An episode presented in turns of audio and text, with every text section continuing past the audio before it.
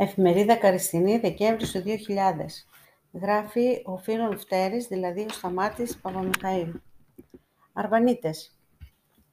Ο τίτλος του άρθρου. Γράφαμε για το Γιάννη τον Γκίκα ότι ως συγγραφέας είχε την ιδιαιτερότητα να εξετάζει και να παρουσιάζει τα πράγματα από την αθέατη πλευρά τους. Ένα μικρό παράδειγμα ήταν η πληροφορία που μας έδωσε για την οδό Γερανίου. Εκεί που βρίσκεται η μικρή αυτή οδός είναι τόσοι μεγάλοι δρόμοι, με ηχηρά ονόματα όπως Αγίου Κωνσταντίνου, Ζήνωνος, Πυραιός, Σοκράτους και άλλα. Ποιος θα νοιαζόταν για να μάθει τι θα πει Γερανίου και πώς ονομάζεται η στενόμακρη αυτή οδός; Ποιος την πρόσεξε; Ο Γκίκας έψαξε και το βρήκε. Κάπου εκεί διασταυρώνεται η Σοφοκλέος με τη Γερανίου.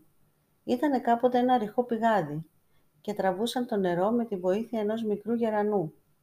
Όταν διαμορφώθηκε το μέρος, δώσανε στο στενό που άρχιζε από εκεί το όνομα Οδός Γερανίου. Και ένα άλλο παράδειγμα, πιο χτυπητό. Ποιος νοιάστηκε για το λαό του Καβοντόρου, να πάει να ειδεί πώς ζουν αυτοί οι άνθρωποι, ούτε καν τι κρύβεται πίσω από το βουνό. Πράπα μάλιετ, να μάθει. Ο Γιάννης περπάτησε, Ανέβηκε το βουνό και κατηβόρησε τις ωραίες ρεματιές του, γνώρισε αυτούς που μένανε πίσω από τον κόσμο.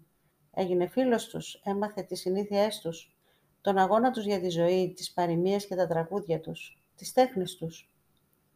Είδε λεπτομέρειες που μόνο από τις αφηγήσεις του πατέρα του είχε ακούσει. Έτσι με το γνώριμο λογοτεχνικό του ύφος μας άφησε ανεκτήμητο λαογραφικό υλικό για τους Αρβανίτες που μέσα σε πέντε αιώνες από την εγκατάστασή τους έγιναν ένα με τους ντόπιου χωρικούς και απόκτησαν ελληνοχριστιανική συνείδηση. Είχε πολλά ακόμα να γράψει ο αείμνηστος συγγραφέας μας για τους Αρβανίτες του Καβοντόρου, αλλά ήταν γραφτό του να φύγει νωρίς. «Σάνα και σκρουνεϊζότι νούκου ξεσυκρούαν». Όσα μας έχει γράψει ο Θεός δεν τα ξεγράφει. Δανείστηκα τη φράση από το βιβλίο του Χρήστου Μητροπέτρου, «Συλλογή Αρβανίτικων Παροιμιών στην Καριστία».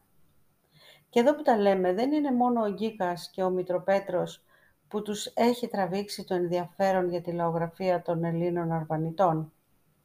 Στην Αθήνα ένα διάστημα έβγαινε από Αρβανίτες στην καταγωγή το περιοδικό «Μπέσα», ενώ ένας συγγραφέας, ο Αριστίδης Κόλιας, έχει εκδώσει ένα πολυσέλιδο βιβλίο με τίτλο «Αρβανίτες και η καταγωγή των Ελλήνων». Στη Δεκαλκίδα είχαν διοργανωθεί κατά διαστήματα χωροεσπερίδες από Αρβανίτες στην καταγωγή Ευωής και γείτονες βιωτούς, όπου τα Αρβανίτικα πήγαιναν σύννεφο. Ο συγγραφέας Χρήστος Μητροπέτρος τονίζει αυτό που έλεγε και ο Γκίκας, ότι ο μέχρι πριν 30 χρόνια χρόνος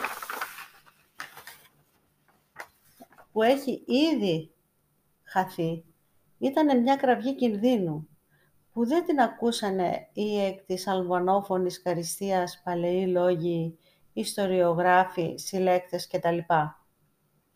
Πολύ από το αρβανίτικο λαογραφικό υλικό χάθηκε οριστικά. Προσωπικά εγώ ομολογώ ότι μπορούσα να κάνω αυτή τη δουλειά, αλλά για να πω την αμαρτία μου αισθάνομαι ένοχος. Είναι δικαιολογία ότι οι γονείς μου δεν ξέρανε τα αρβανίτικα και ότι δεν έπαιρνε ταυτή μου ούτε μια λέξη ξένη. Διότι μπορώ να καυχηθώ ότι έχω καταγωγή από αρβανίτες. Ο προπάπος από τον πατέρα μου, Δήμος Παπαμιχάλης, ήταν από τους Αρβανίτες της Άνδρου και ο προπάπος από τη μητέρα μου ήταν ο αδιαφιλονίκητος Αρβανίτης Μίτσος Κρίσιλιας ή Σιμάνης, που τον έλεγαν και κακορίζικο. Και εδώ τελειώνει το άρθρο του φίλων Φτέρης.